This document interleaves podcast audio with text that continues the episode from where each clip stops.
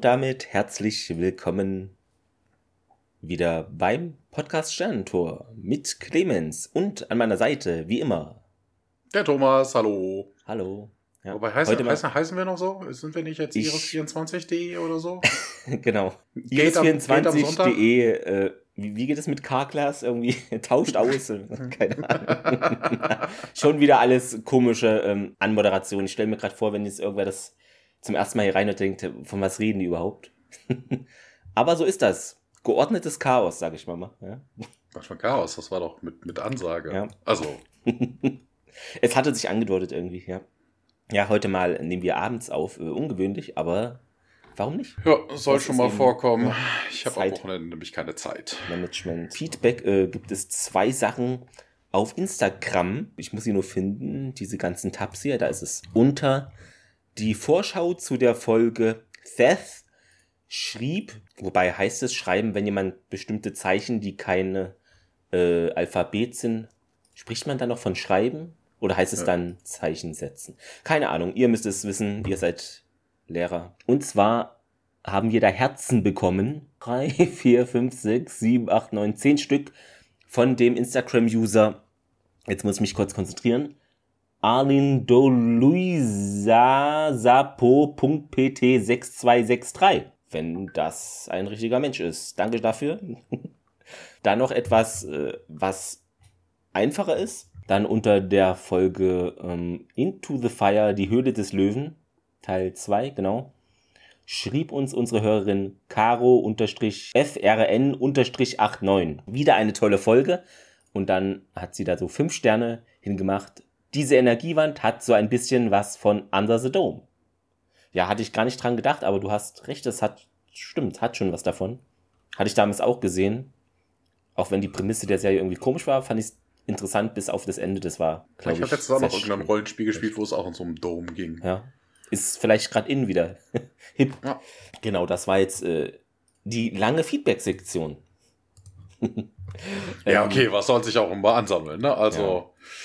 Wir haben noch nicht die zigtausend Hörer, also empfiehlt uns weiter. Ne? Ja, ne? Also äh, das ist wichtig. Ich glaube aber, wenn wir 10.000 Hörer haben und nur ein Drittel davon irgendwie uns Feedback schreibt, ich glaube, dann werden wir die Feedback-Sektion aber auch kürzen müssen. Mich würde es schon freuen, wenn von den Abonnentinnen und Abonnenten mehr als vielleicht könnten ja 30 Prozent mal das hören. Das wäre schon interessant. Ist ja leider nicht so.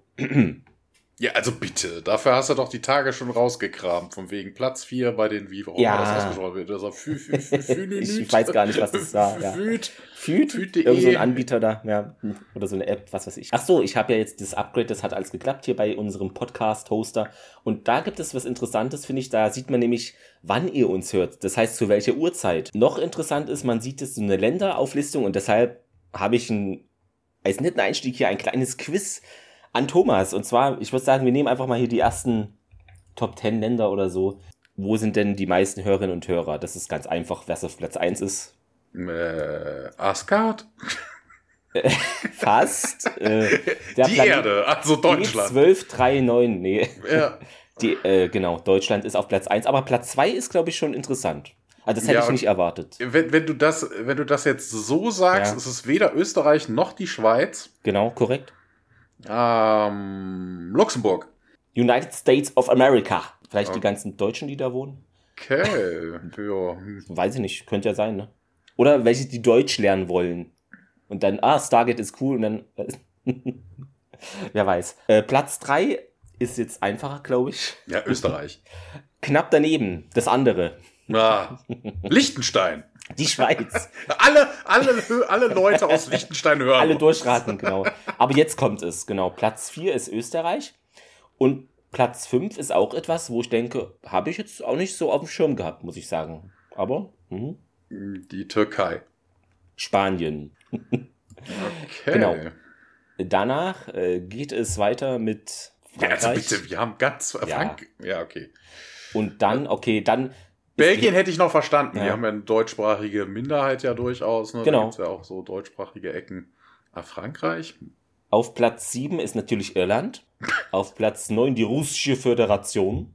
Was denn dann 8? Du hast 7 andere genannt Echt? und 9. Oh, warte.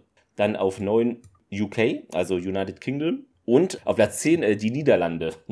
Okay. Ja, okay, das mit der russischen Föderation ist ja klar. Weißt du, der Putin hört das die ganze Zeit und versucht dann irgendwelche neuen Waffensysteme da Infos drüber zu kriegen. Okay, die ganze Zeit kann er es nicht hören, dann hat er nur neun, neun Folgen gehört. Aber vielleicht in Dauerschleife, wer weiß, wie das gemessen wird. Ja. Aber was ich, ähm, Thomas, verblüffend finde, ich denke ja bei sowas dann immer auch, okay, deutschsprachige Länder oder da, wo ein bisschen Deutsch auch hm, Kultur, was weiß ich, wo einfach mehr eine Minderheit auch größere Deutsch spricht, zum Beispiel Dänemark. Eine Person hat sich's angehört. Liebe Dänen, ich bin enttäuscht. und natürlich auch hier Jordanien, nicht vergessen. Sehr exotisch Mauritius und Seychellen. Seychellen? Weiß nicht, wie man das ausspricht. Genau, das äh, dazu. Ist doch interessant mal zu sehen. Ja, guck mal. Aber die, die Vereinigten Staaten ist klar, weißt du, der, der Friday hat vermutlich seine ganzen äh, Groupies mit nach Amerika genommen und die hören jetzt alle den Podcast Sterntor. Ah, das ist, äh, könnte sein, ja. Ja, ähm, dann die Folge. Wie heißt sie denn, Thomas? Im Original. Learning, Learning Curve. Und äh, im deutschen Gruß natürlich nach Ungarn. Äh, die Lektion der Urbaner. okay. Der war schlecht, aber ich musste ihn Ja, nehmen. dann müsste es ja die Lektion des Orban heißen. Ja. Orbi et Anhänger, Orban. Anhänger vielleicht. Genau. Ähm, Orbanians. Oh.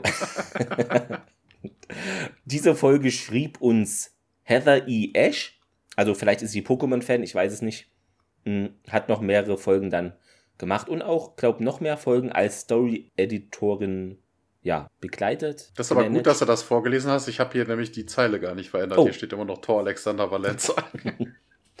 Puh, Glück gehabt, ja. Ähm, und Regie habe ich geschrieben, äh, Martin Wood wie immer, weil irgendwie der Name ist jetzt, glaube ich, immer gefühlt in jeder fünften Folge oder noch. Das habe ich tatsächlich nicht angepasst, weil hier steht Peter de Luis und Tor. Ja, ist egal. Aber Ja. du hast was vergessen.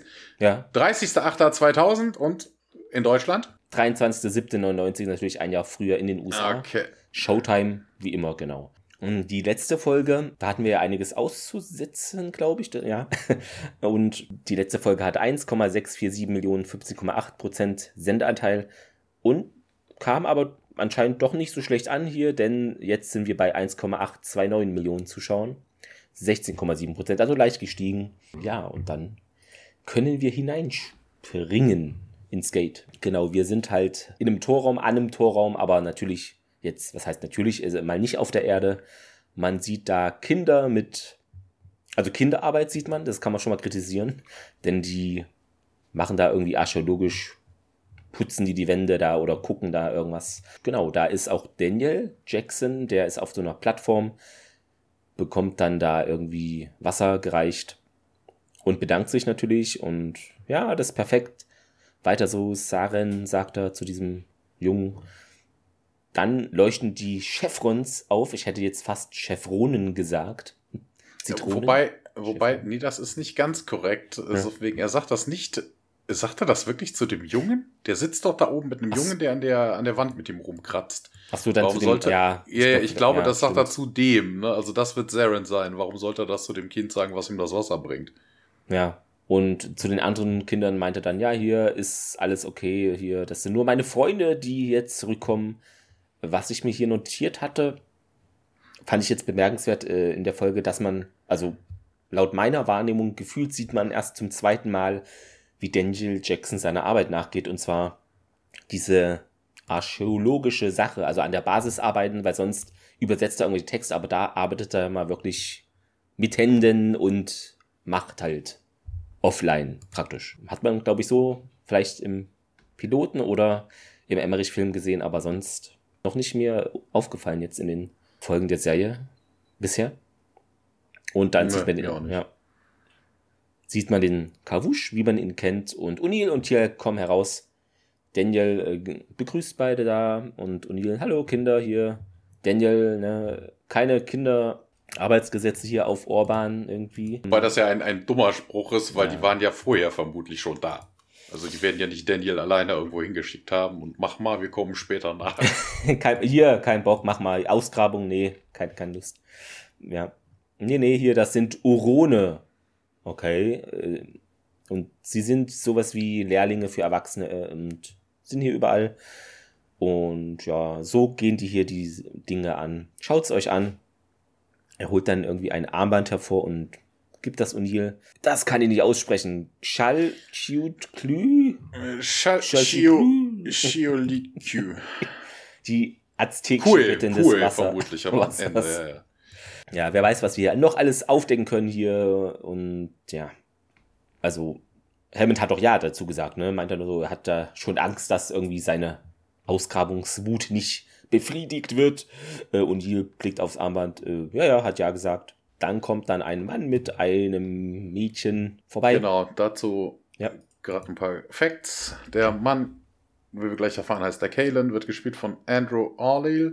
Ali, zweimal Akte X, einmal Millennium, einmal Poltergeist, einmal Psi-Factor, zweimal in Viper, zweimal in First Wave, fünfmal in Outer Limits, er taucht noch ein weiteres Mal in einer anderen Rolle in SG1 auf. Er hat in 4400 Brian Moore gespielt, er ist einmal in Fringe aufgetreten, zweimal in Supernatural und hat viel, viel anderen Kram gemacht. Und äh, das Mädchen wird gespielt von äh, Britt Irwin, zweimal Outer Limits, zweimal X-Factor, Haley Stark in Wie die Besucher, Courtney Whitmore in Smallville und einiges Unbekanntes mehr. Genau. Der Kalen meint hier, ah, sie sind pünktlich, O'Neill und Marin, als auch ich, sind begierig hier auf diesen Austausch äh, mit den Welten da. Freuen uns darauf. Und O'Neill meint, ja, Major Carter ist, freut sich ja auch schon sehr und ja, genau wie Tialk. Und Tialk dann, ja, ich werde mein Wissen über die Guult hier bereitwillig weitergeben. Und äh, O'Neill dann, Tialk freut sich eher innerlich. auch sehr schön. Kalen dann, ja, wenn sie bereit sind zu gehen, ne? Und O'Neill dann, ja, hier, ich hatte den Eindruck irgendwie, wir würden ihre Naquada-Reaktoren da bekommen oder wie auch immer. Äh, Kalen deutet dann auf so eine Metallkiste, die von Merin getragen wird und meint dann, ja, ja, das ist hier das Gerät. Das kleine Ding, also O'Neill ist skeptisch hier und ja. Er hat so in etwa die Ausmaße von einem Aktenkoffer, ist aber doppelt so dick, so circa. Und Denton sagt dann, ja gut, hier dann Daniel, viel Spaß, ne? Ich weiß, du wirst ihn haben, Tialk hier, finde Freunde wie immer. Ähm, ja, Tialk wählt dann raus und das Gate öffnet sich und O'Neill dann, ja, auf geht's, Leute, zur Erde. Dum, dum, dum. Da. Ja, eigentlich, eigentlich fehlt O'Neill an der Stelle noch so ein, so, ein, so ein roter Umhang, weißt du, so von wegen, dann dreht er sich theatralisch um. Oh, zur Erde! Vielleicht noch die Arm, den Arm ausgestreckt oder so. Ein paar Wuschgeräusche. ja, wir sind im Stargate Center und wir sind mal wieder, wie könnte es denn anders sein, in einem Korridor. Es ist selten, ne? Aber. Ja, es ist äh, unglaublich. Das scheint echt die Lieblingseinstellung der Kameramenschen zu sein.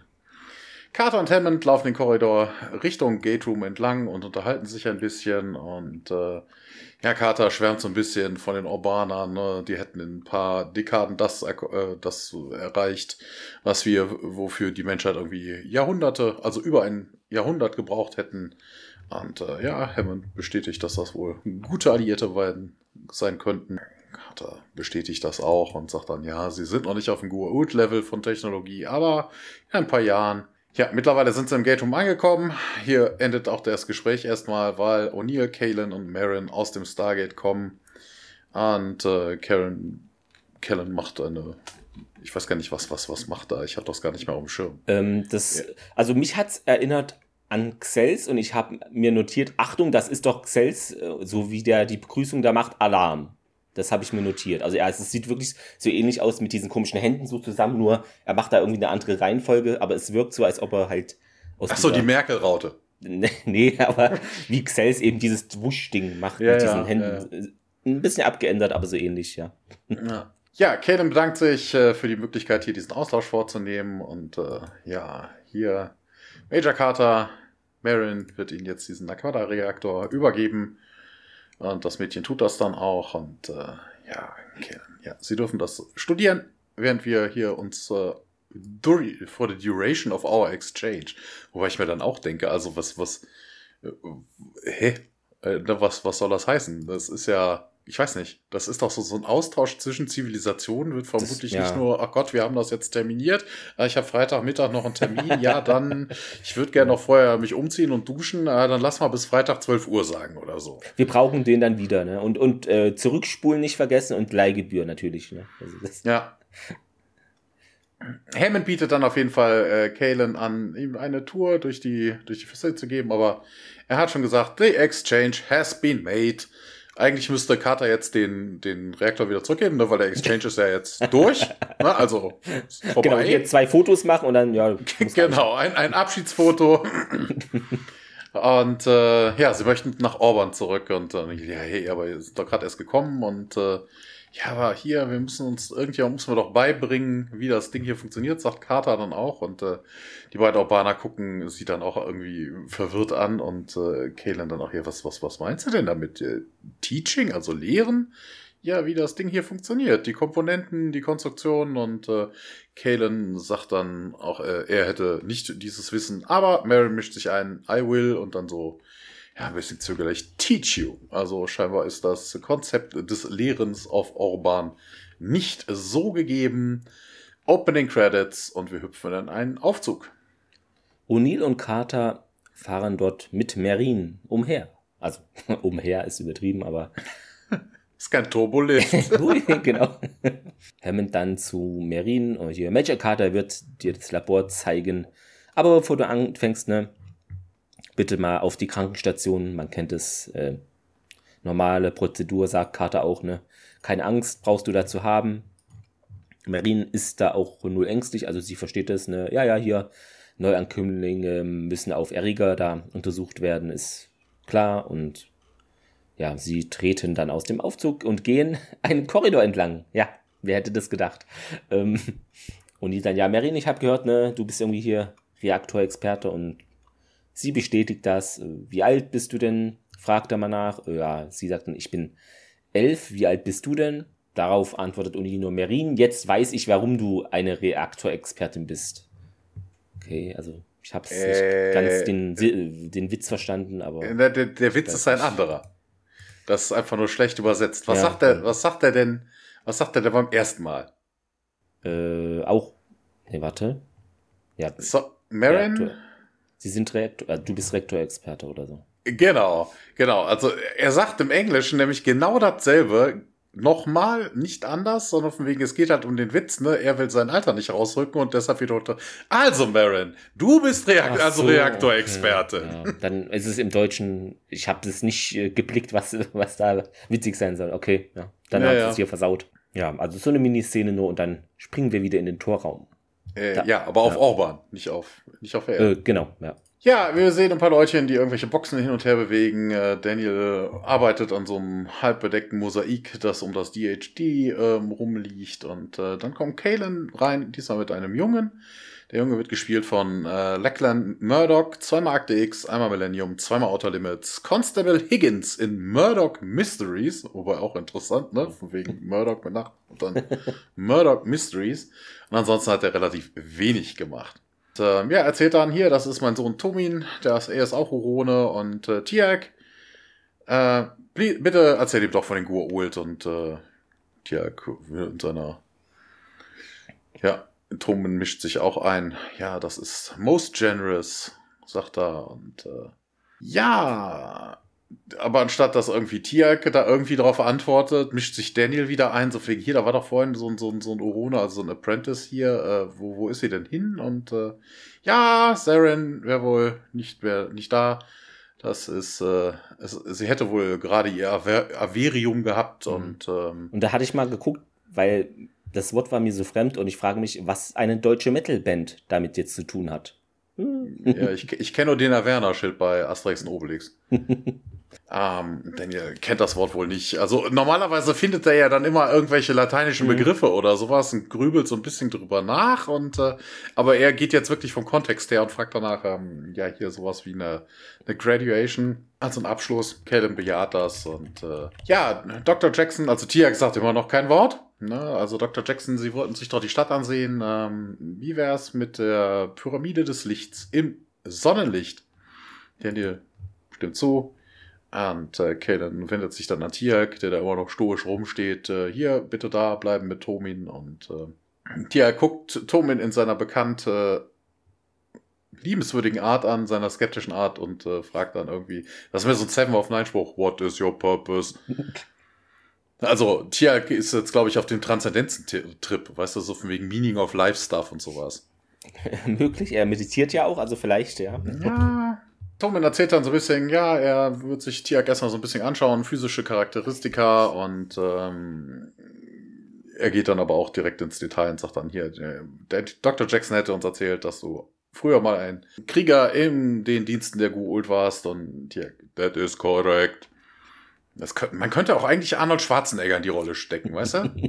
so, so, so Terminator-mäßig, ich weiß nicht. Ja, das, das wäre genauso stoisch. Tom bestätigt auf jeden Fall, ich, er könnte sich auf jeden Fall jetzt vorstellen, wo er Tiag dann halt mal live gesehen hätte, warum die Guult so gefürchtet sind. Und wir wechseln zurück ins Stargate Center in die Infirmary. Dort ist Dr. Fraser, die eine Blutprobe von Merin nimmt. Ähm, tut ein bisschen weh, nicht wahr? Und diese nickt kurz, aber sie sei sehr mutig. Und O'Neill kommt noch hinzu. Reaktorexpertin und Fraser, ja, wir sind hier fast fertig, Colonel. Und jetzt sagt Merin, hier, ich bin keine Reaktorexpertin. Carter äh, sagt dann, ich glaube hier, Colonel O'Neill meint, ähm, dass du sehr klug bist. Ähm, die haben hier aber ein bisschen geschlampt im Deutschen. Nee, also ich habe es nur übersetzt, also ich habe ja kein Transkript, deshalb. Achso, ist nur, im Englischen, ja. ja, ja, weil er fragt, how is our rocket scientist, ne? How, ja, also ja. nicht, er erkundigt sich nach ihrem Wohlbefinden. Und Marine dann ja hier, ist dann hier irgendwie, meine Intelligenz so ungewöhnlich und O'Neill, nee, nee, hier gibt's viele intelligente Menschen, aber nicht so jung wie du eben.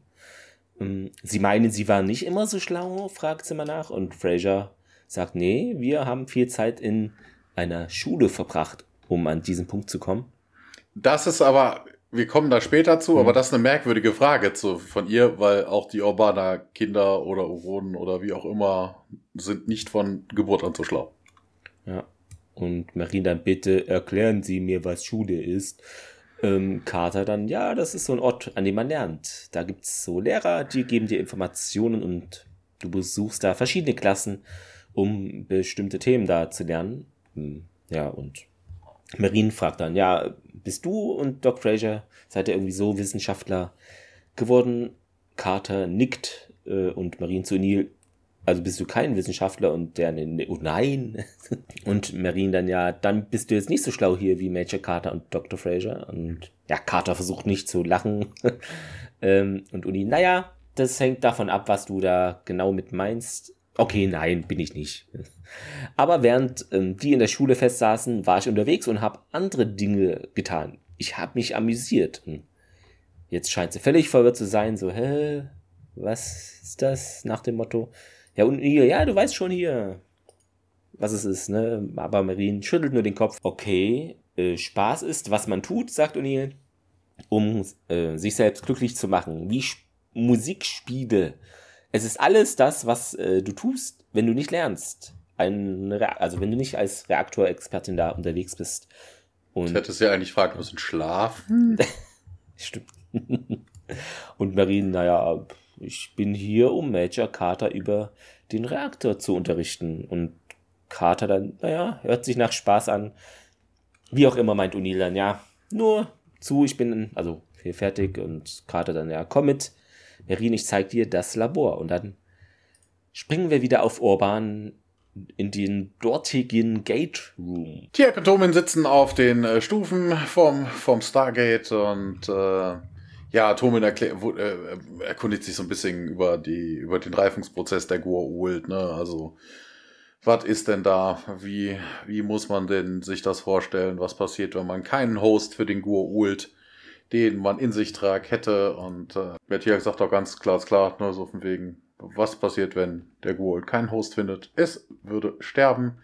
Und äh, Tobin schließt daraus, von wegen, wenn der Gold stirbt, wirst du dann auch wohl sterben. Also das ist mehr so eine, so eine rhetorische Frage. Ne? Tiag äh, nickt auch leicht, also das Andeut die Andeutung eines Tiag-Nickens.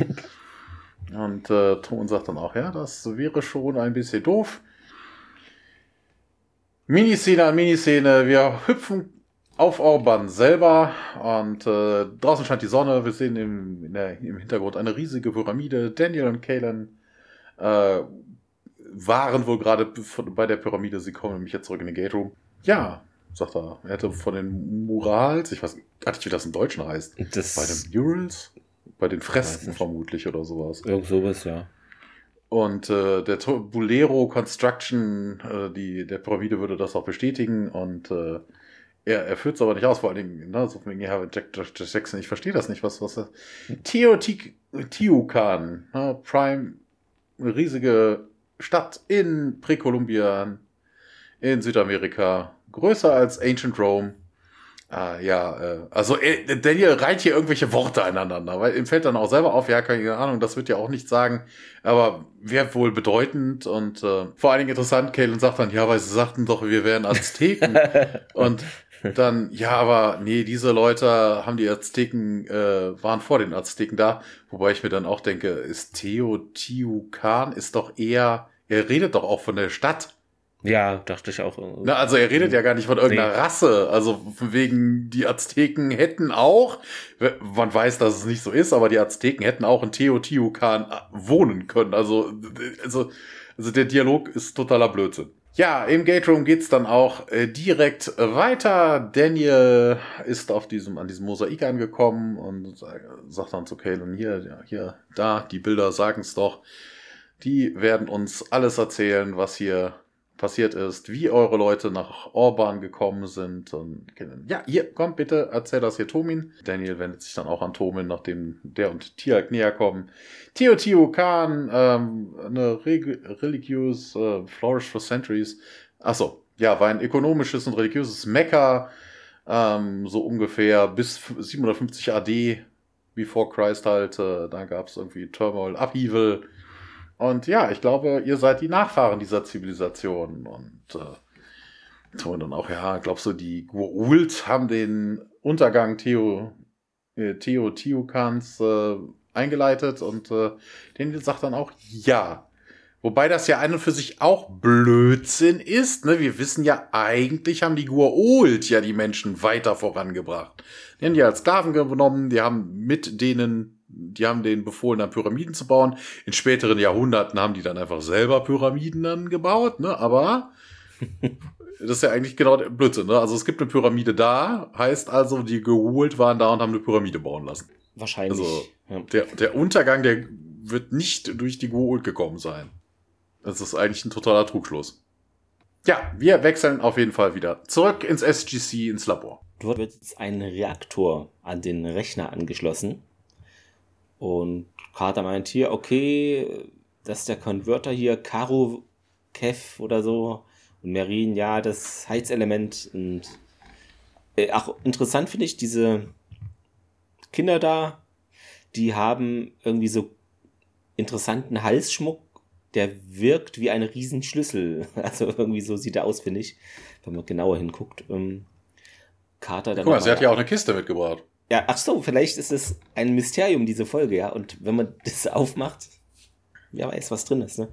Ähm, Carter meint ja, was ist, äh, wann haben wir über dieses Element da irgendwie gesprochen? Und Marine äh, ganz am Anfang, ne, als ich hier den Vordinär beschrieben habe. Und Carter, äh, oh Mann, kann doch nicht so schwer sein hier, der ganze Kram. Okay, ich werde doch mal beginnen, meint Marine. Also die hat ja schon Geduld hier anscheinend. Gerade, nee, nee, hier, komm, warte mal, hier, äh, versuchen wir es auf eine andere Art. Wie wäre es, wenn wir einfach hier alles in seine grundlegenden Bestandteile zerlegen? Beginnen wir mal mit dem Reaktorgehäuse, ne? Woraus besteht das denn? Und Marin, ja, der Vordinäre hängt an und Carter unterbricht sie. Nein, tut mir leid. Das, da kommen wir doch erst in einer Minute zu. Das Moment, klingt so ein bisschen so ja. auswendig gelernt. Das, ne? wegen, das hat so ein bisschen was von wegen das Knöchelchen so und so ist ja das Dingelchen. Da gibt es ja diese Lernreime, ne, damit die menschliche, mhm. das menschliche Skelett. Das hat so ein bisschen was davon. Im Moment will ich hier nur wissen, welches Material denn das Reaktorgehäuse da, was, aus was es besteht und Marien scheint es aber gar nicht so zu wissen, ne? Und Carter, ja, es muss doch hier die Strahlung abhalten, ne? Äh, irgendwie Bleiverkleidung oder was. Äh, seht ihr das? Äh, ist doch ganz einfach. Wobei, sie geht einfach mal davon aus, dass da Strahlung rauskommt. Ja. also wenn du von draußen äh, merkst, da kommt keine Strahlung raus, ne, weil sie geht ja davon aus, dass es Blei drin wäre, also tritt keine Strahlung aus. Woher weiß sie dann, dass überhaupt Strahlung drin ist? Das ist jetzt äh, Schrödingers Strahlung. ja, ja, irgendwie sowas. ähm, das Material des Gehäuses muss, also sie bleibt da irgendwie dabei und jetzt nimmt sie einen Zollstock heraus und will den Reaktor da irgendwie vermessen und Dr. Crusher kommt hinzu und zu Carter Major. Wenn es Ihnen nichts ausmacht, würde ich gerne hier nochmal mit Merin auf die Krankenstation. Äh, nur ein paar Tests, ne? Sie lächelt, aber ihr Blick wird dann ernster.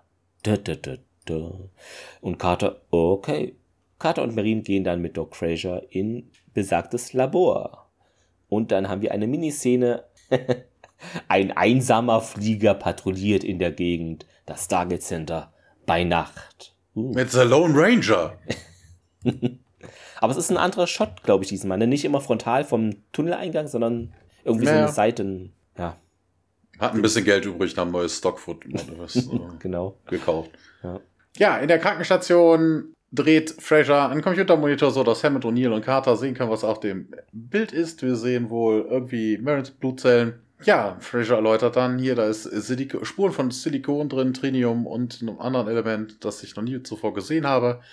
Ich glaube, das ist ein Mineral, aber das kommt auf jeden Fall auf der Erde nicht vor. Und ähm, ja, und hier dann, ja, und jetzt, was, was da schlimm? Und äh, dann, ja, ich habe herausgefunden, warum dem so ist. Also, warum, wem was so ist. Also, vermutlich meint sie jetzt, dass da Metall in ihrem Blut ist. Ja, sie drückt ein Knöpfchen, die Bilder wechseln und äh, wir sehen in diesen Blutzellen dazwischen ein, ein dunkles Objekt, das sich dazwischen bewegt und äh, ja, Kata erkennt es auch direkt eine Nanite. Und da kommen natürlich beim SG-Team direkt äh, die Gedanken an Yeti hoch und. Alarm! Äh, und Hammond steht so ein bisschen auf dem Schlauch. Sie hat Naniten in ihrem Blut. Und äh, ja, bestätigt Fraser, keine Ahnung, das, das erklärt immer noch nicht die abnormal hohen Neural Peptide Level. Dann habe ich ein MRI durch, ein MRT durchgeführt und äh, ja, äh, hier, haltet euch fest. Und äh, wir sehen jetzt den MRT-Scan und ja, in den Gehirnzellen sind wohl Hunderte, also Unmengen von diesen Naiden, Naniten. Und Fraser, ja, vermutet Millionen. Sie haben sich dort alle angesiedelt. Infestet, sagt sie sogar. Ja, und dann ein Szenenwechsel. Wir bleiben aber in der Krankenstation. Fraser meint, äh, sie habe die, das ist eine komische Übersetzung Ach nee, oder doch nicht. Ich habe die Basis auf einen Tretacon Bravo gesetzt. Tretacon, mhm. Äh, Threadcon Bravo. Thread, Threadcon, jetzt, ich habe mich verlesen. Doktor, nehmen Sie von allen Blutproben. Ich will wissen, wie weit sich die schon ausgebreitet haben, die Naniten.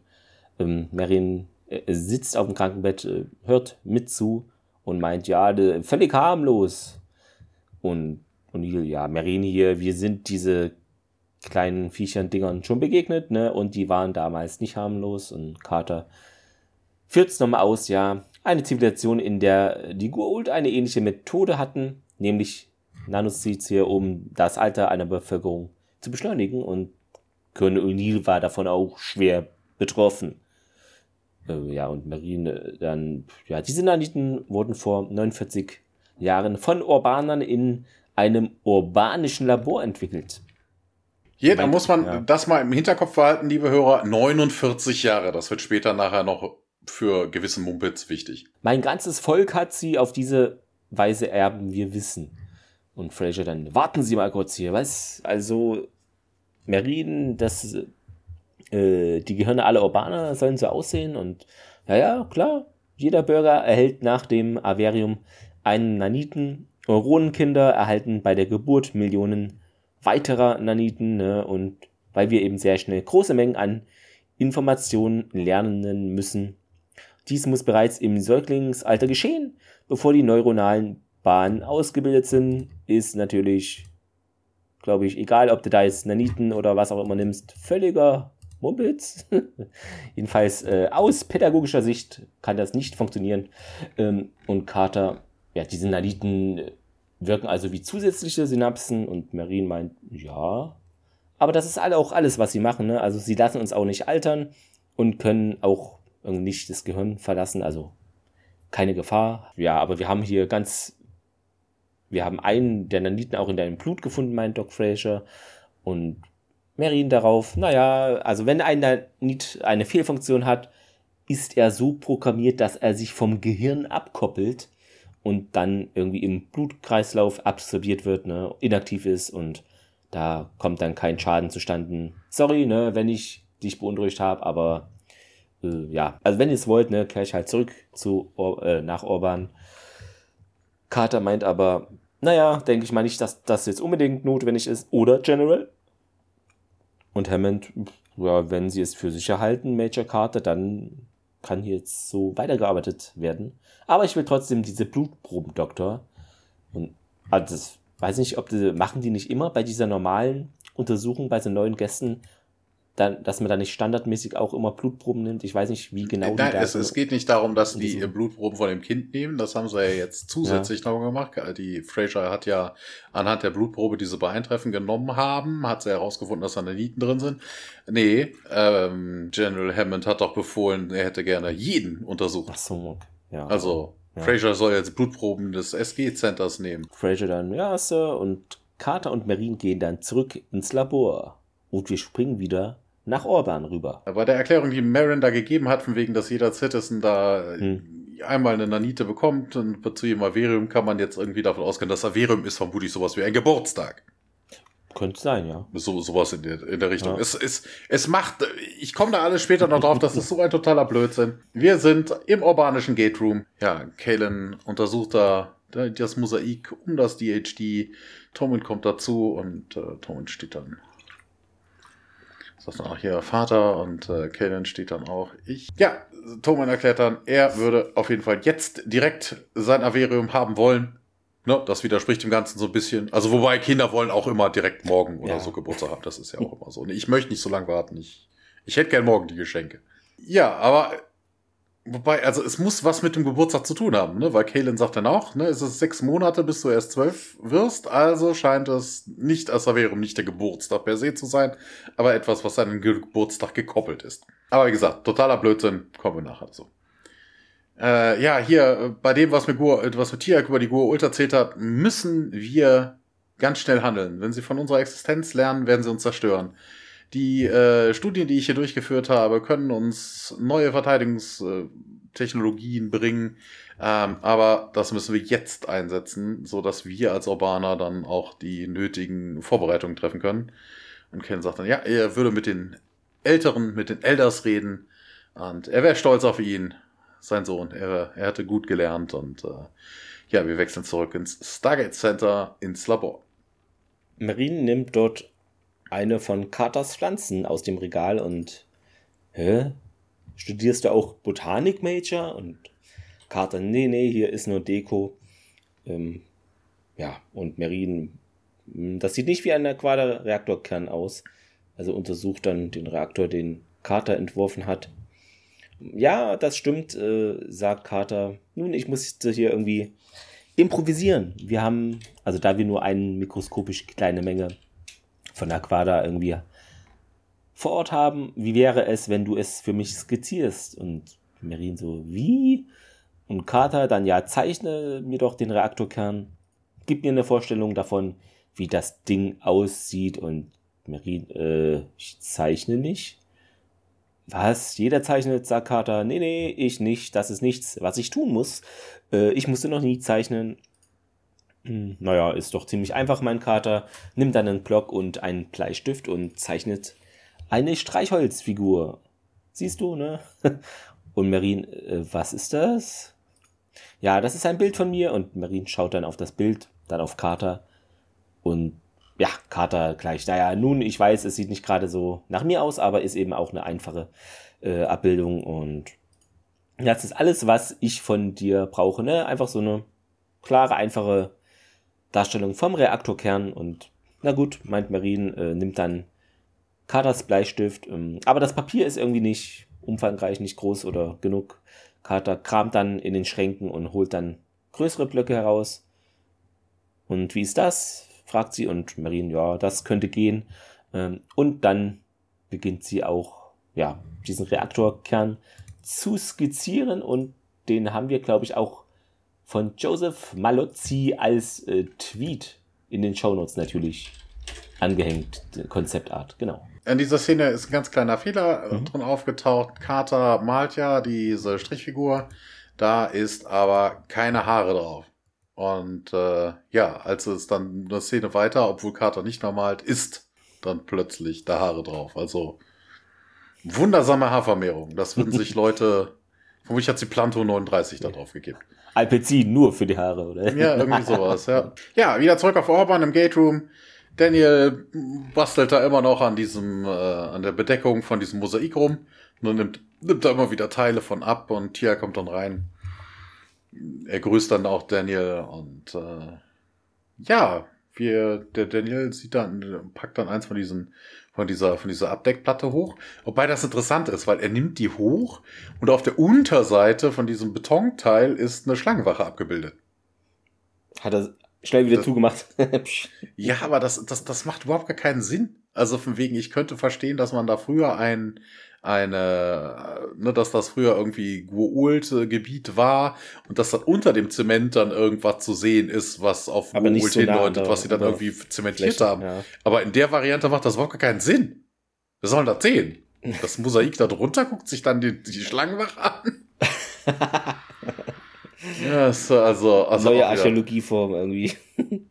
ja, Daniel sagt dann, na hier, das zeigt doch davon, dass die Goa'uld noch hier gewesen sind vor ein paar Jahrhundert Jahren. Wir müssen jetzt nur rausfinden, warum sie denn gegangen sind. Kalen kommt rein mit einem äh, kleinen Mädchen und äh, äh, nicht irgendwelches Werkzeug von Daniel drin. Das Mädchen wird gespielt von Stephanie Scheer. Das ist aber auch die einzige Rolle, die sie als Schauspielerin hatte. Ich glaube, sie hat ein bisschen äh, stuntmäßig irgendwie ist sie noch ein bisschen unterwegs, aber als Schauspielerin ist das ihre einzige Rolle, ihr einziger Auftritt, aber ist jetzt auch nur diese eine Szene. Ja, Kane sagt, das sind die Werkzeuge, nach denen sie gefragt haben. Tiak, äh, würdest du bitte Solen hier den äh, erklären, wie man die Gua'uld bekämpft, äh, was für Waffen, welche Strategien äh, effektiv sind, in, um sie zu besiegen? Na, also alles, was du uns äh, als First from Former Apophis hier irgendwie an Hilfe angedeihen lassen könntest. Solon verbeugt sich und sagt dann auch, ja, Ehre wäre das, dieses Wissen von Tiak zu empfangen. Ja, und Tiak dann zu Kalen, äh, ich würde lieber mit Tomin reden und äh, Kalen, ja, ja, nee, der ist, der ist nicht verfügbar. Hier, Solon wird das jetzt äh, lernen. Und Tiak, aber also an der Stelle ist er auch wirklich ein bisschen, ich weiß nicht, verbockt. Äh, Weil Tiak auch wieder, ja, aber Tomin kennt doch das Thema jetzt schon. Ja, ja, er hat uns sein Wissen gegeben. Hier, bitte rede mit Solon und äh, Daniel mischt sich dann auch ein, ja, aber was ist denn das hier? Wir haben doch äh, schon das alles irgendwie erzählt oder so. Und äh, Kellen, ja, ja, ich habe euch doch gesagt, Toman kann nicht hier sein, das ist unmöglich. Er ist durchs Saverium gegangen. Ja, Kellen, dann nochmal hier, Tiag, bitte beginne. Aber der hat sich irgendwie auf Toman eingeschossen. Ich möchte sofort Toman sehen. Aber anstatt Toman zu sehen, sehen wir das Labor auf der Erde. Marin steht dort auf einem Stuhl und will irgendwie im Wandschrank etwas greifen, als O'Neill hereinkommt. Äh, was machst du denn da? Runter da. Hebt sie dann vom Stuhl herunter und Marin meint dann, Colonel O'Neill, ich brauche 15 Blatt Papier, mindestens ähm, 48 mal 23 Zentimeter. Äh, okay, und wieso fragst du nicht einfach? Hält dann inne, aber sieht dann Carter da schlafend mit dem Kopf auf ihren Arm und O'Neill flüstert dann zu Marin, entschuldige mich und zu Carter dann, Major Carter! Und die wacht natürlich mit Schrecken auf. Oh, äh, Marin, tut mir leid. Sie steht dann auf und äh, begutachtet die Zeichnungen, welche Marin angefertigt hat. Oh, wow, das sieht aber hier erstaunlich.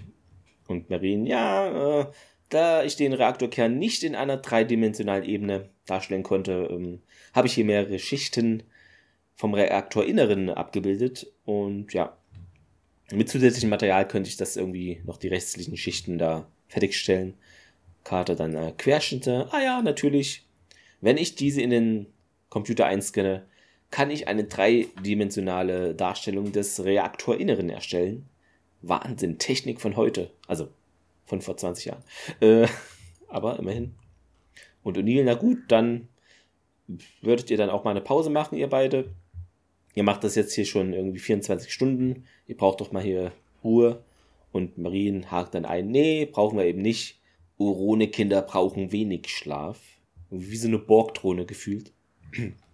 Carter dann, ja, jetzt Ja, bin ich irgendwie schon wobei, wobei das medizinisch ja noch erklärbar ist. Ne? Also wenn Ja. diese Urone-Kinder mit so vielen Synapsen ja schon auf die Welt kommen, ne? Kinder verarbeiten ja normalerweise im Schlaf die Erlebnisse des Tages und bilden dann auch Synapsen aus. Also Schlaf ist ja wichtig auch, um die Ereignisse des Tages zu, aber wenn du eh schon alles weißt, äh, ja, hast du wenig zu verarbeiten.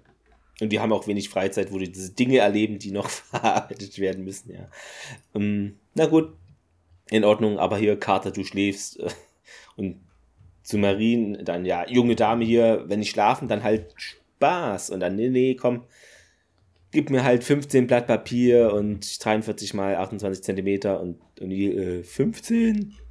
O'Neill, ich benötige auch noch einige von diesen Bleistiften, fügt Marien hinzu. O'Neill geht dann los, äh, um dann die Dinge wohl zu holen.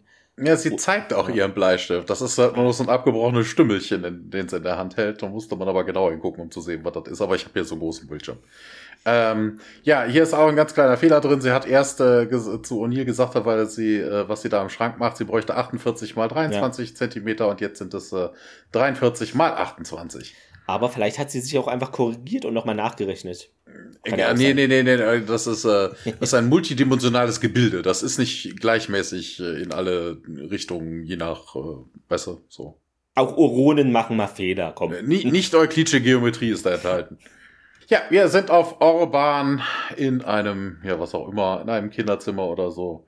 Und äh, ja, da sitzt Tomin auf einem Bett und äh, er starrt mehr oder minder die Wand an und äh, ja, Tiag dann, ja, hier, erkennst du mich nicht? Tiag, aber Tomen reagiert nicht und dann Tiag dann fast schon böse. Dann, Kalen!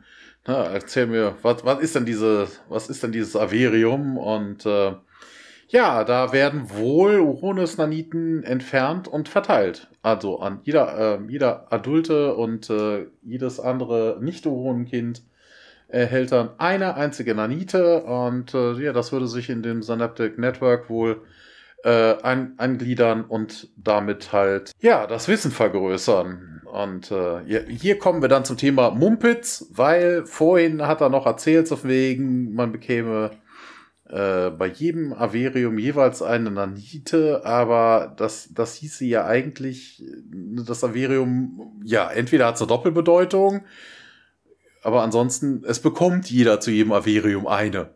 Warum nimmt man dann die Neuronen? Also ist es, ist, also, ne, also den einen nimmt man es weg, den anderen macht man, gibt man es dazu. Es ist irgendwie.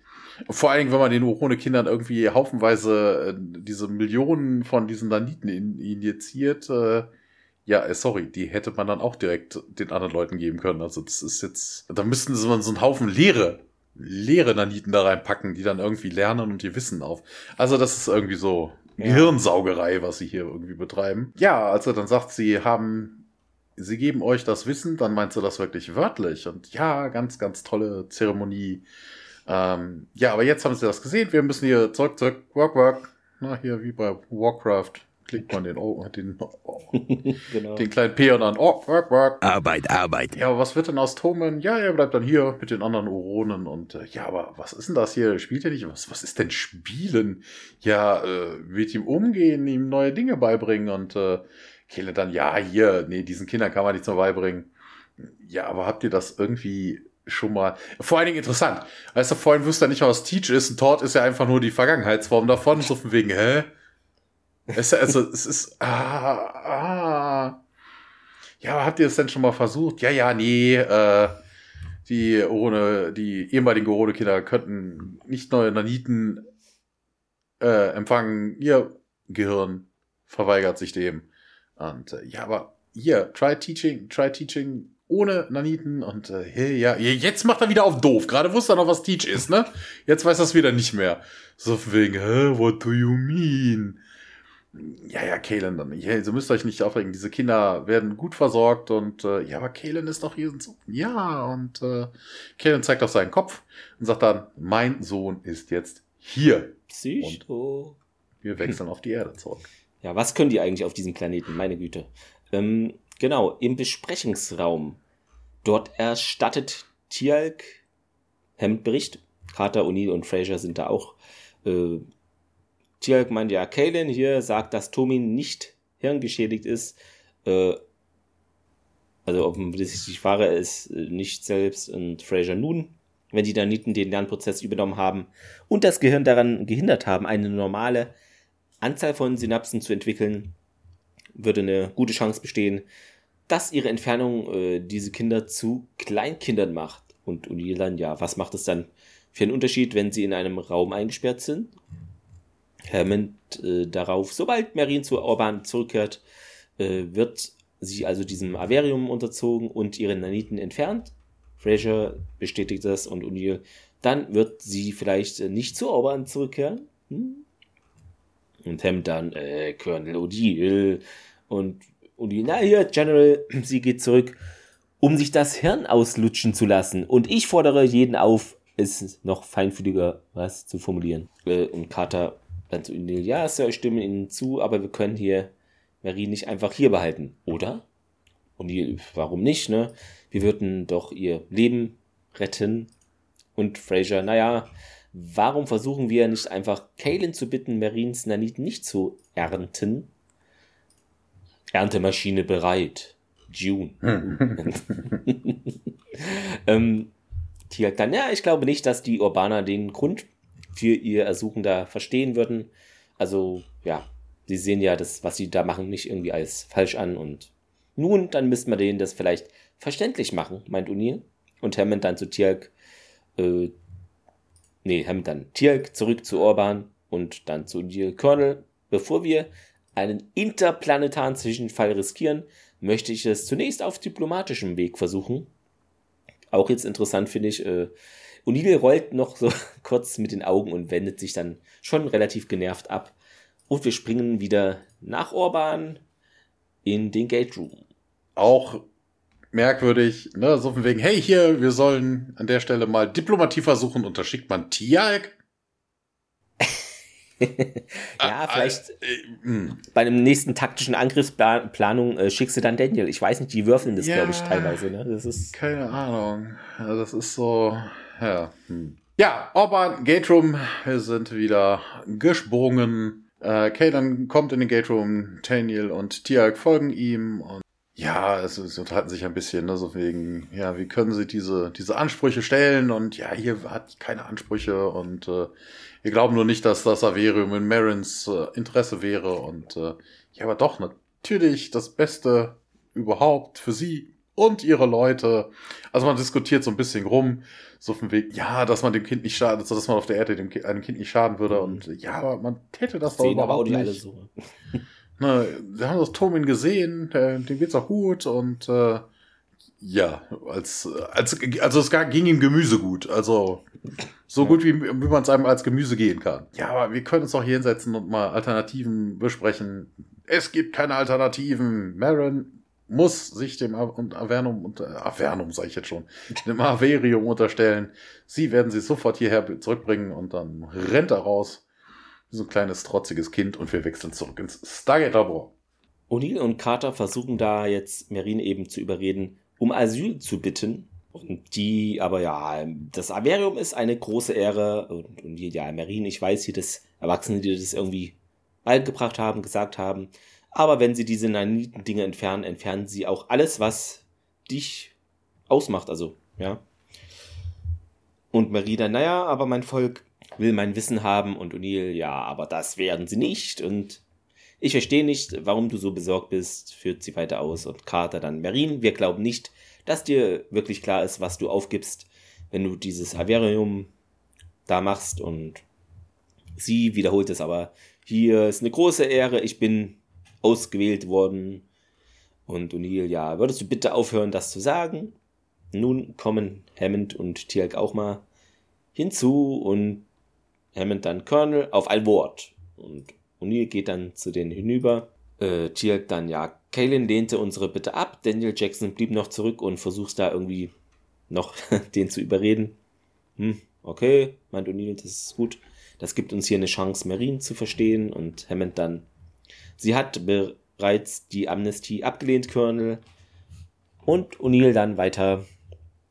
Offensichtlich, General, hier, das kleine Mädchen wurde wohl einer Gehirnwäsche unterzogen. Wir können sie nicht zurückschicken, ohne es hier zumindest zu versuchen mh, mm, ja, wirkte schon wie eine Star Trek-Folge irgendwie.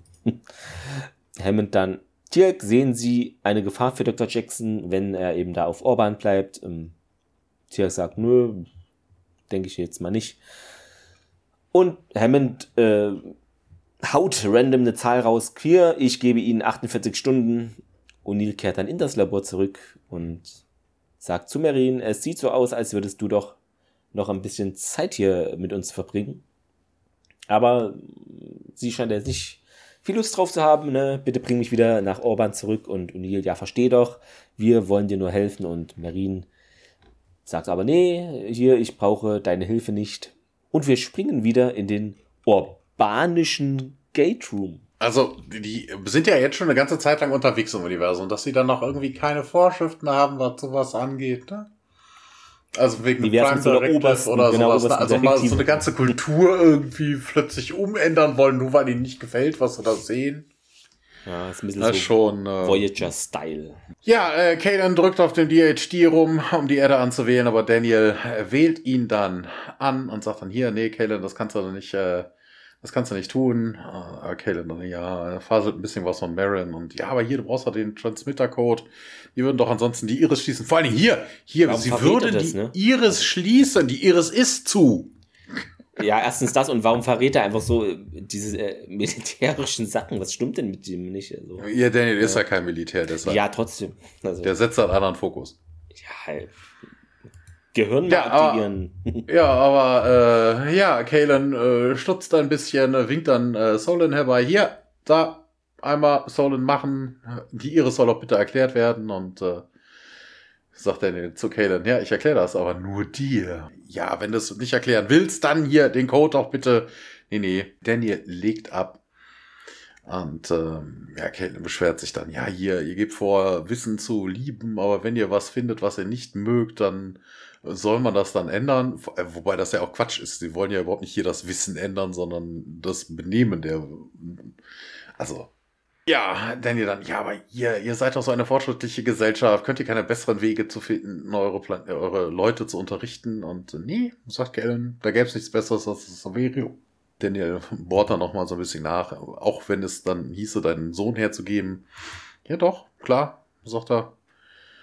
Äh, Tomen als Urone, das ausgewählt wurde, das war der glücklichste Tag seines Lebens und äh, ja, er hätte sogar vor der Geburt schon gewusst, dass dieser Junge einen großen Beitrag zur Gesellschaft bringen würde.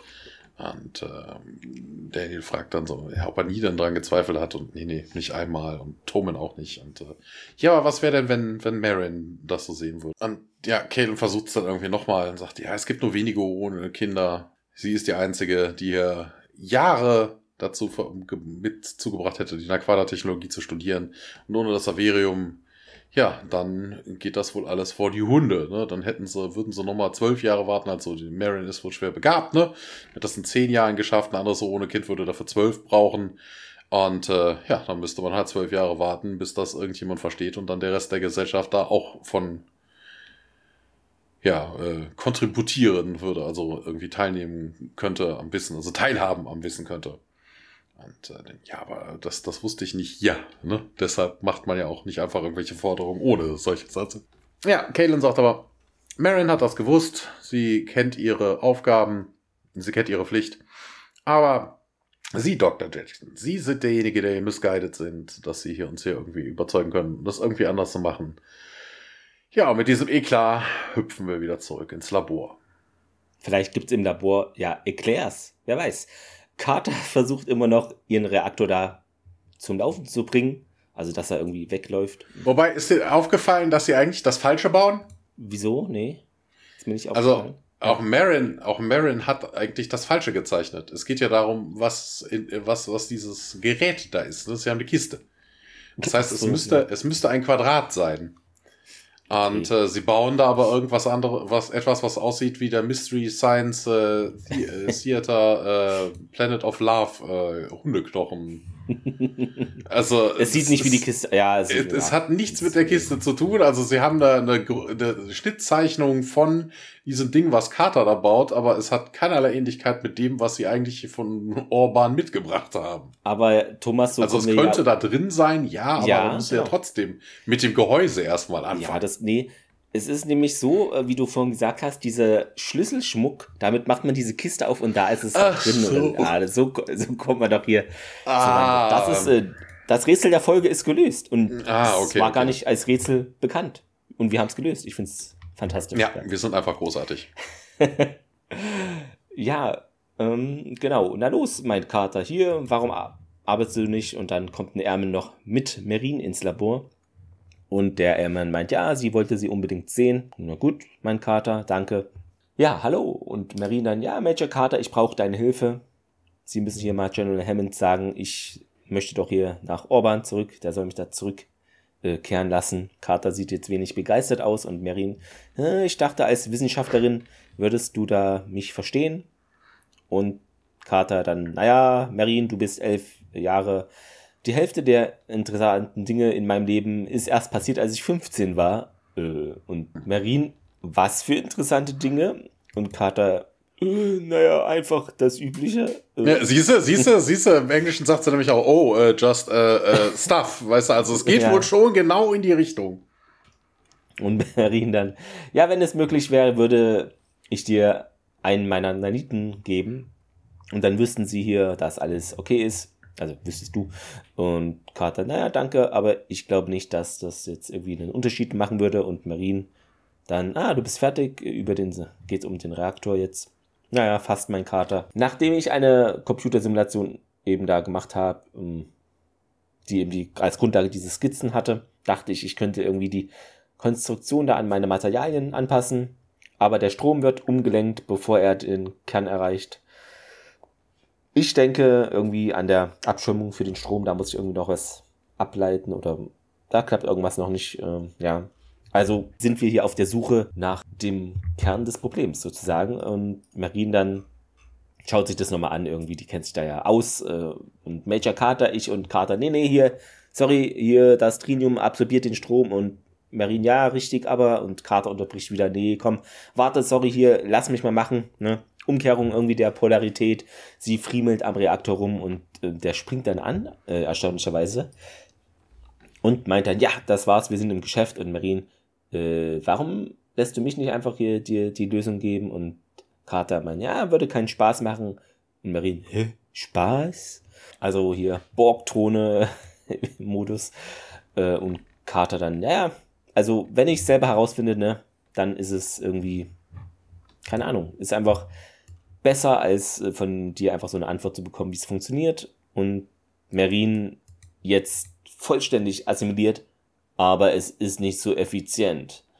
Ja. Und dann springen wir in Hammonds Büro mal. Ja, äh, dort springt aber nicht Hammond herum, der sitzt nämlich und O'Neill kommt herein. Äh, er klopfte und äh, wird hereingebeten. Und O'Neill, ja, sie wollten mich sehen, so. Ja, Kaylin hier wird äh, Marion zurück nach Orban bringen und bevor sie jetzt irgendwas sagen, das habe ich schon Lex genehmigt und äh, Daniel dann auch so, ja, ich mag das auch nicht, aber ne, die Albanier, wir wissen nicht, was das für Einflüsse auf sie haben könnte. Und ja, aber was ist denn mit dem Effekt, den es auf Marion haben dürfte? Und äh, Kalen auch, ja. Der Dr. Jackson, also euer Dr. Jackson, hätte wohl die, hätte wohl eingesehen, dass Marion wichtig ist für unsere Leute und äh, ja, und dann kommen wir das, was ich vorhin schon sagte, ne? Ihr, und ihr sagte, es bringt nämlich auf den Punkt, ihre Wichtigkeit als Gemüse.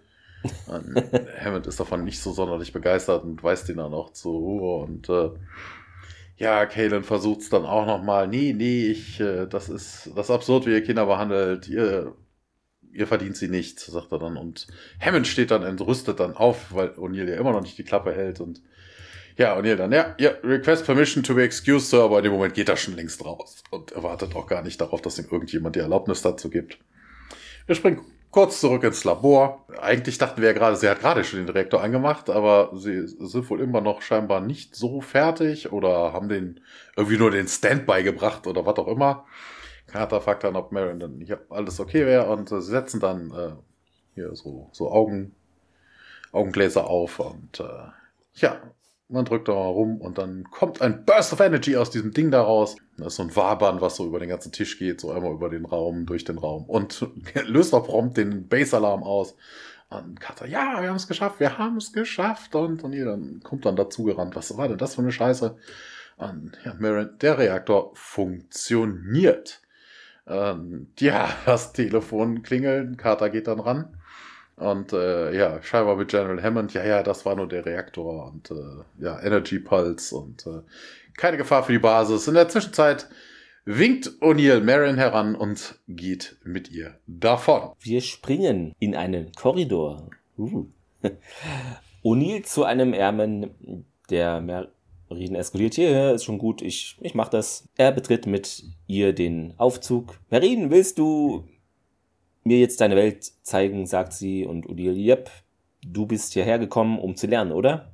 Es gibt etwas, das ich dir zeigen muss, aber da muss ich dich jetzt von der Base wegbringen. Und Marin, äh, ist es denn erlaubt? Nee, ist es nicht, meint O'Neill. Und dann springen wir auch wieder in Hammonds Büro. Äh, Im Englischen ist es ein hm? bisschen anders. Sie fragt okay. nicht, ob das erlaubt ist, sondern von wegen, ob er, ob er die Genehmigung dafür hätte. Ah, okay. Ja. Also ja, vom, vom Content aber her ist das ähnlich, ja. das macht aber trotzdem einen Unterschied. Ja. Hammond telefoniert mit Carter, ähm, ja, und meint, bevor sie in Zukunft ein Gerät aktivieren, in dem das Wort Reaktor vorkommt, würde ich es begrüßen, dass ich darüber informiert werde. Und ja, okay, ja, wird nicht wieder vorkommen, meint sie. Gut, jetzt möchte ich doch, dass hier Marin bitte ins Büro mal gebracht wird und Carter dann im Labor, äh, Colonel O'Neill ist gerade mit ihr irgendwie wohin gegangen. Und Hammond dann, danke Major, wählt jetzt irgendwie eine andere Nummer und meint dann, ja, in den Apparat, wenn Colonel O'Neill versucht hier zu gehen, halten, haben sie den Befehl, macht dann irgendwie eine Pause, während die andere Person was sagt und wie lang ist das her? Und dann, ja, ich verstehe. Er legt den Hörer auf und sieht zu Daniel und Kaylin hinüber. Und dann springen wir auf den Schulhof der Grundschule Ecole Inman Elementary in Burnaby, BC. Das ist der Drehort, genau. British Columbia. Ja. Und äh, ja, Mary erkundigt sich bei O'Neill, ob das die Schule wäre. Nini, ja, also Teil davon wäre ein Spielplatz. Und äh, was, wofür ist es denn? Ja, hier, guck dir das mal an. Und dann kommen die Kinder raus und äh, ja, besetzt natürlich auch die, die Gerüste und hast du nicht gesehen.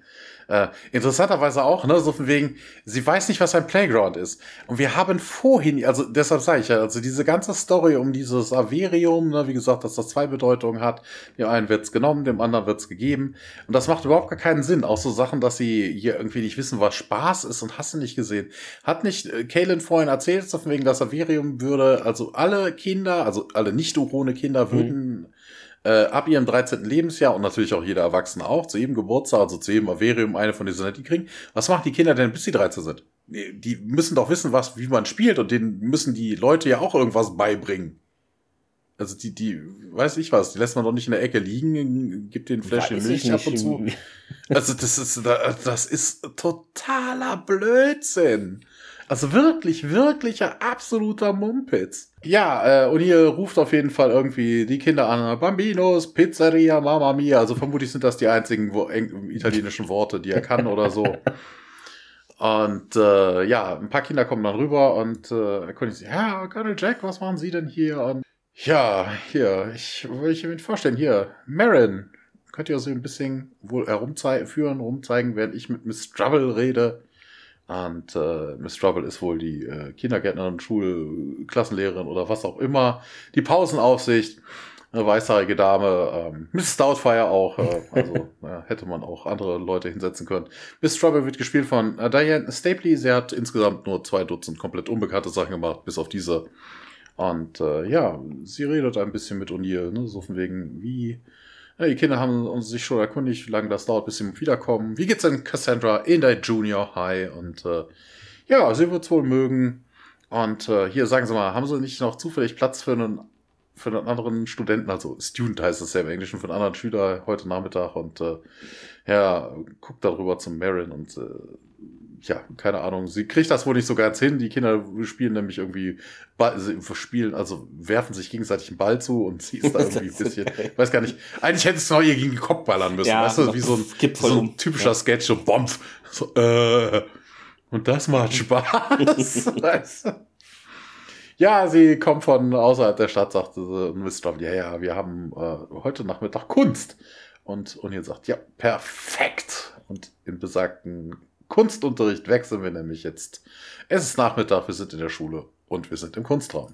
Genau, interessant hier noch, ähm, im Deutschen sagt O'Neill, ja, kommt nicht von hier, also ist ein bisschen anders, ja. Ähm, genau. She's a legal alien. ich meine in New York. Oh, Marin prüft die blaue Farbe auf ihrem Pinsel. Mrs. Trottle hätte ich fast gelesen. Sagt dann hier, die Aufgabe ist, etwas zu malen, was man liebt. Irgendwie kann ein Gegenstand sein oder eine Person. Benutzt da eure Fantasie einfach. Äh, Marin schaut sich da ein bisschen um.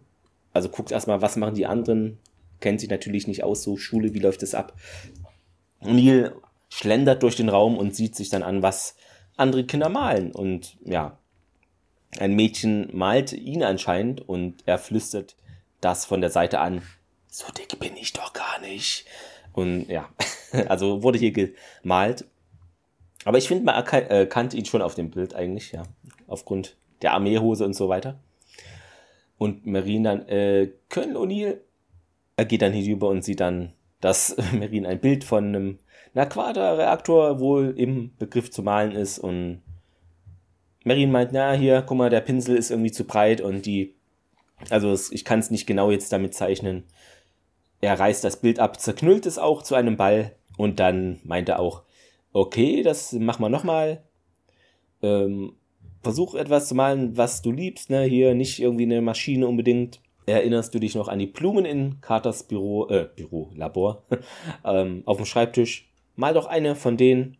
Mach schon. Und Marin beginnt dann einen glaube, ganz rechts unten im, im, also auf dem Platz so zu malen und dann O'Neill, ja, komm, größer und die anderen Ki äh, Kinder haben ihre Bilder schon gemalt und O'Neill kommt zurück und will da mal nach Marines Fortschritt da irgendwie sehen. Ja, der hat das äußere Blatt, Blätter der Pflanze erst gezeichnet, also ist jetzt noch nicht irgendwie viel weitergekommen und meint dann, ja, es gibt kein Lila und O'Neill, ja, komm, dann nimm halt rot und Marine, nee, hier, wenn ich eine Tasse haben könnte, ne, da könnte ich doch Blau mit dem Rot mischen. Und Odile, ja, mach doch jetzt die Blume rot. Und Merin etwas gereizt, ja, die Blume war doch lila. Und sie bitten mich hier, dass äh, ich soll das hier irgendwie zeichnen, aber bekommen nicht die Mittel dafür. Also, hm. Neil, ja, komm, hör mir mal zu, es muss nicht so genau sein. Mal einfach die Blume, also irgendeine, ist egal, wie sie aussieht. Hier nimm das und er nimmt dann den Pinsel weg und gibt ihnen irgendwie einen größeren. Und hör nicht mit einem, mit einer auf, mal hier den ganzen Garten und Marine will aber sagen, aber wird unterbrochen von O'Neill. Hier, ah, Farbe hier, bitteschön. Und sie malt dann. Also der Unterricht ist jetzt mittlerweile beendet und alle anderen sind schon gegangen. Ja, und dann nimmt Marine das Bild mit und zeigt es O'Neill. Und jetzt ist es da voller Pflanzen und auch Bäume sind da gemalt worden. Und in der Ecke ist auch eine Streichholzfigur und O'Neill, ja, schön. Wer ist denn hier dieses Strichmännchen nach dem Motto, zeigt da drauf? Ja, das ist äh, eine Darstellung von Major Carter, meint sie. Und O'Neill, natürlich, ja, klar. Ja, im Englischen ist es halt viel witziger, weil sie mhm. sagt halt Representation, ne? Und das, das Carter hat sie ja genauso erklärt. Eine ja. Repräsentation eines, eines, einer Person oder eines Gegenstandes oder sowas. Ne? Und das ist halt die Repräsentation von Major Carter. Und Marine fragt auch mal, ja, ist das so richtig? Und, und ja, ja, das ist doch mehr als richtig. Und sie bedankt sich, äh, danke, dass du mir das hier beigebracht hast. Und, und ja, gern geschehen. Marine, ne? So, wink mit dem Zaunpfahl. Du brauchst auch nur zu fragen, ne? Hätte immer so eine Kopfbewegung nachmachen müssen. ich werde mir dann schon was einfallen lassen. Aber sie sagt dann, ich habe meine Verpflichtung, also habe eine Verpflichtung gegenüber meinem Volk und mein Wissen ist wichtig für sie. Und du hast es doch versprochen, also ist hier voll pflichtbewusst. Und dann springen wir, ja, warum nicht mal in den Stargate Center Korridor springen, Thomas, oder? Das ist doch auch ganz. Da waren wir lange nicht mehr. Da waren wir lange nicht mehr, ne? Ja, Carter und Hammond gehen mit Marin in Richtung Kontrollraum und äh, ja, Carter beschwert sich so ein bisschen, ja, ein bisschen rum. Ja, wir haben jetzt das letzte Naquada hier benutzt. Was haben die mit den ganzen anderen Krempel die ganze Zeit gemacht? Damit konnten sie doch wirklich nicht anfangen. Und ja, wir haben jetzt aber wenigstens einen Working Prototype, sagt dann Hammond dann und äh, Ja, äh, Colonel O'Neill kommt dazu, äh, beziehungsweise wartet im Kontrollraum und äh, er sagt auch direkt, nee, nee, ich mache hier keinen Ärger. Und ja, Marin ist irgendwie, ja, ja, O'Neill, O'Neill, er hätte wohl aber was für sie und gibt ihr eine Box Wachsmalstifte und äh, ja, danke und äh, hey, du bist nicht böse, dass ich nicht bleiben will und ist nee, nee. Und äh, Marin, ja, aber verstehst du das denn? Und äh, scheinbar nicht. Er antwortet nämlich nicht und äh, ja, Hammond weist dann Carter an, sie runter zum Gate rumzubringen und äh, er käme gleich nach und ja, Hammond findet sich dann auch in O'Neill und ja, hier, Court Marshall, das wäre doch jetzt wohl angebracht. O'Neill redet sich dann damit raus hier, aber General, ich habe einem kleinen Mädchen gezeigt, wie es ein Kind sein könnte und dafür wollen sie mich bestrafen, dann bitte. Hammond geht wir gehen den, zusammen mit ihm in den Gate Room. Interessant noch genau zu diesen Stiften, die sie von äh, Unile geschenkt bekommt. Da habe ich mal geschaut. Also die gibt es natürlich wirklich, ist klar, ist wohl bestimmt Werbung, denke ich mal, gewesen. Und ich habe, glaube auch diese Big Box von diesen Crayons Crayola gefunden. Da sind wohl 96 äh, ja, Stifte drin. Und die Box sieht also fast noch eins zu eins. Ich glaube, die Rückseite ist ein bisschen anders, aber sieht aus wie die von vor 20 Jahren sozusagen. Und kostet bei einem großen A, rat mal, wie viel dieses Ding kostet. Das ist nämlich echt teuer. Ich weiß nicht, ob das ein, ob die so selten sind oder woran das liegt, aber boah. Ja, 96 Stück da drin, 150 mhm. Tacken locker. Okay, so viel auch nicht, aber 80,92 Euro. Das geht aber. Ist ja noch nicht mal ein Euro pro Stift. Ja, gut, aber ist schon, fand ich nur interessant, dass es das irgendwie immer noch gibt, weil man denkt so von vor 20 Jahren irgendeine so Firma mit Stiften, aber anscheinend sind da erfolgreich halt mit. Der Marktführer. Das sind ja auch dieselben Dinge, die Roma sich damals ins Gehirn gesteckt hat, deswegen ja so dumm ist.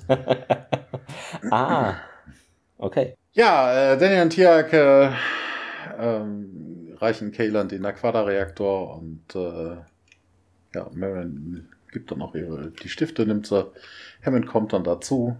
Wir sind ihm ja gefolgt und äh, Kate und Baron gehen hoch zum Gate und äh, drehen sich nochmal um. Sie macht das Zeichen, also das Gromtire-Ding von Zels und äh, verwandelt jetzt alle in Hunde. Äh, nee, das passiert jetzt nicht. Sie verabschiedet sich und äh, Marion sagt dann auch, ja, on behalf of the citizens of Auburn, äh, sie müsste sich jetzt hier bedanken für dieses Erlebte. Und äh, sie hat viel gelernt, als sie hier war. O'Neill schaut oben aus dem Kontrollraum zu und Carter unten entgegnet, ne, sie hätten auch viel gelernt. Und äh, ja, die beiden gehen durchs Wurmloch. Und äh, Marin dreht sich aber nochmal kurz um, lacht O'Neill an. Äh, ja, es, wir haben einen kleinen Szenenwechsel. Diesmal ist wohl etwas Zeit vergangen, weil SG1 kommt nämlich in den Kontrollraum und äh, Hammond brieft sie, sie hätten wohl eine Transmission von Orban gekriegt und Kalen hat wohl äh, gebeten, dass man hier vorbeikommt zwar sofort und äh, Daniel dann, ja, ist irgendwas was falsch und äh, ja, sie würden das wohl rausfinden, wenn sie drüben ankämen und äh, auch damit endet die Szene und wir sind wieder zurück auf Orban.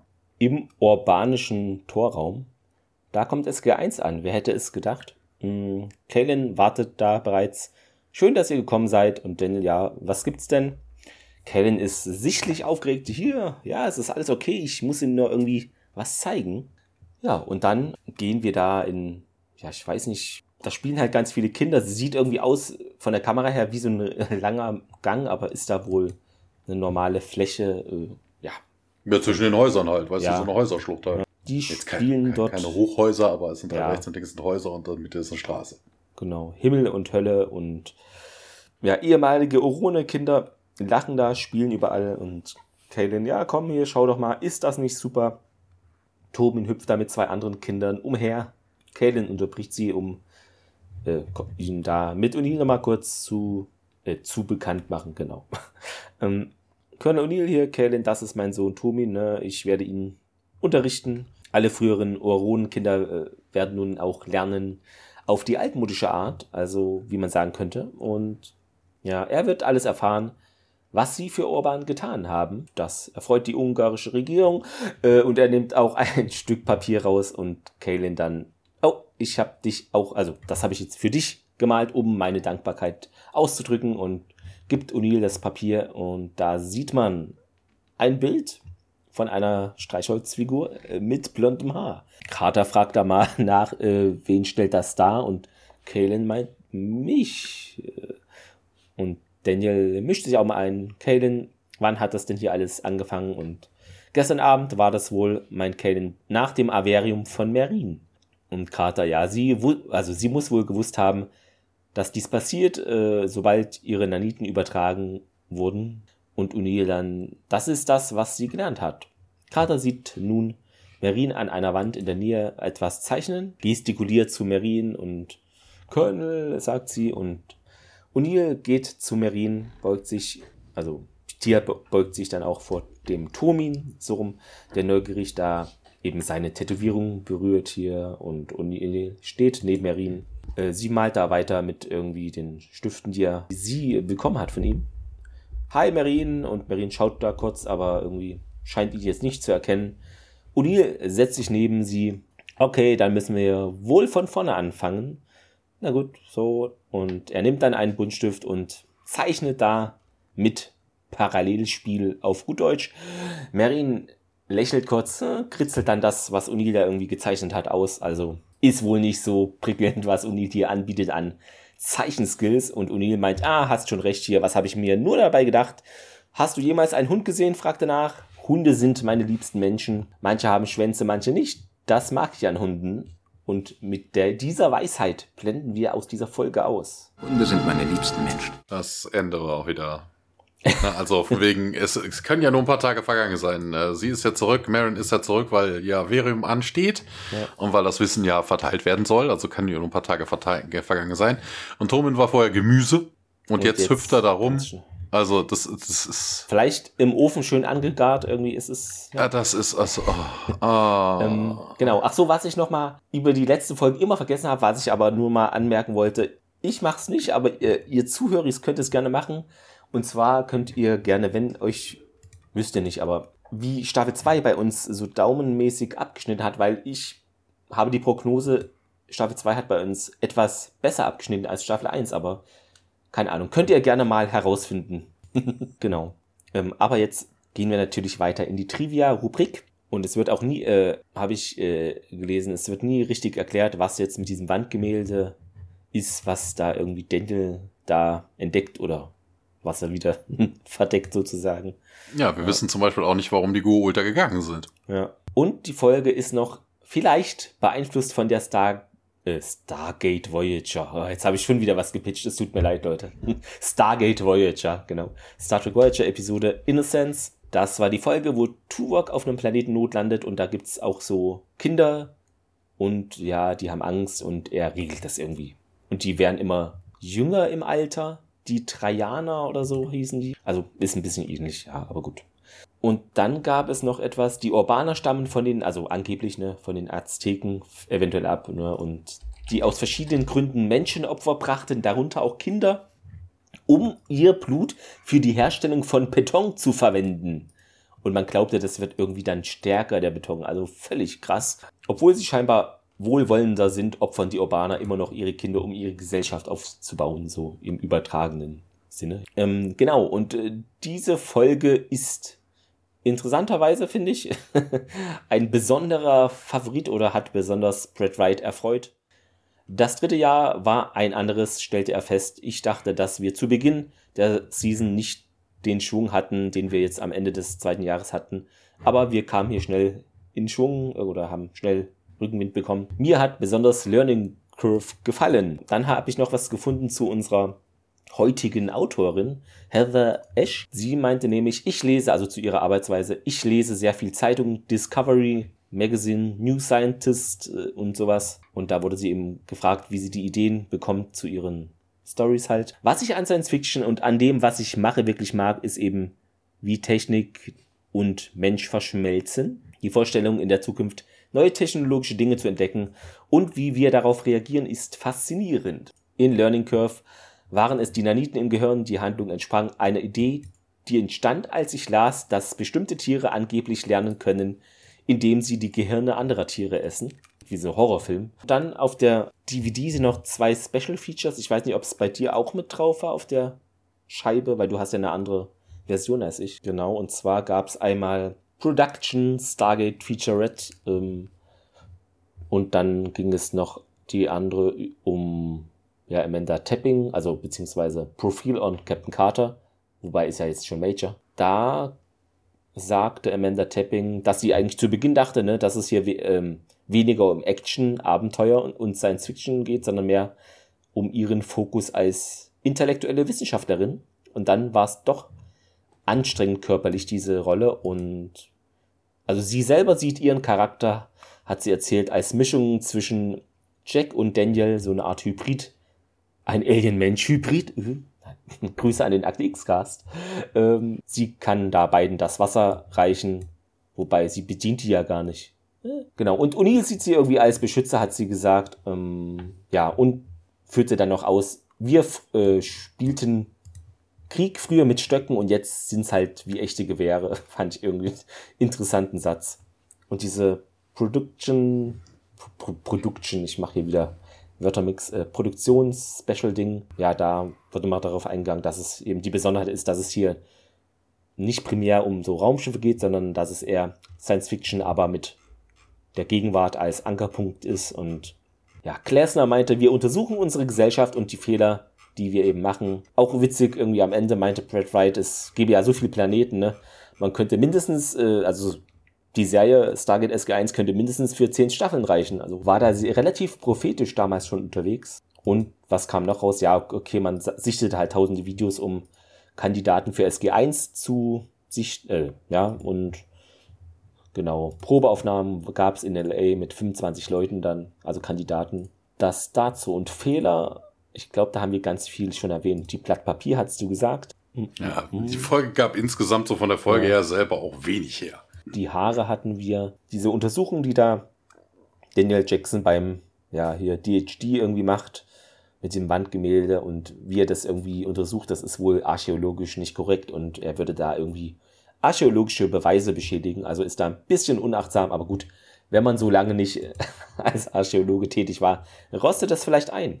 Das Wissen, wie das funktioniert. Ja, sonst nur so Kleinigkeiten. Genau, das oberste Chevron leuchtet einem einmal irgendwie nicht auf als ob mir sowas auffällt. Als Jackson hier Kalan die Teotihuacan beschreibt, äh, beschreibt er es im präkolumbianischen Südamerika, obwohl das eben eigentlich in Nordamerika liegt. Deshalb äh, kommen wir schon jetzt zum Zitat der Woche, Thomas. Konntest du was ausfindig machen? Ja, also im Deutschen wäre mir das auch nicht untergekommen. Hm. Ähm, ich hab, bin so ein bisschen hin und her gerissen. Ich nehme hm. mal, äh, sag mal gerade oder ungerade.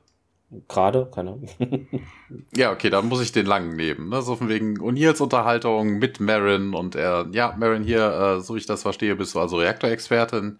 Ja, wie alt bist du? Ich bin elf. Wie alt bist du? Also Marin, du bist Reaktorexpertin. Ja, ich habe jetzt, äh, ich glaube, das war in der letzten Szene, genau. Ähm, und zwar, ich fand das so eine O'Neillsche Philosophie. Das fand ich irgendwie sehr cool.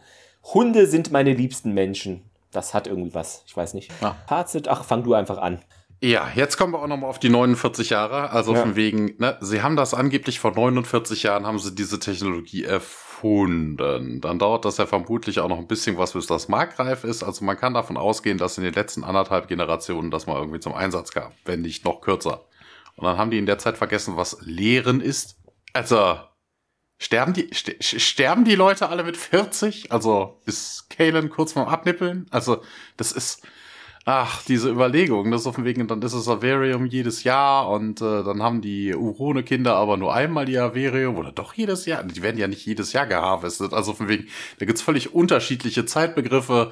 Also dieses Hackmack hin und her und hast du nicht gesehen und dass sie dann, wie gesagt, auch die Kinder dann nicht mehr unterrichten. Also ja, ich weiß es nicht. Also das ist, vor allen Dingen, woher wollen die überhaupt Wissen haben? Na, also die sahen mir jetzt nicht so aus. Also wir haben auch nichts davon gehört, dass die irgendwie die, die Galaxis durchreisen.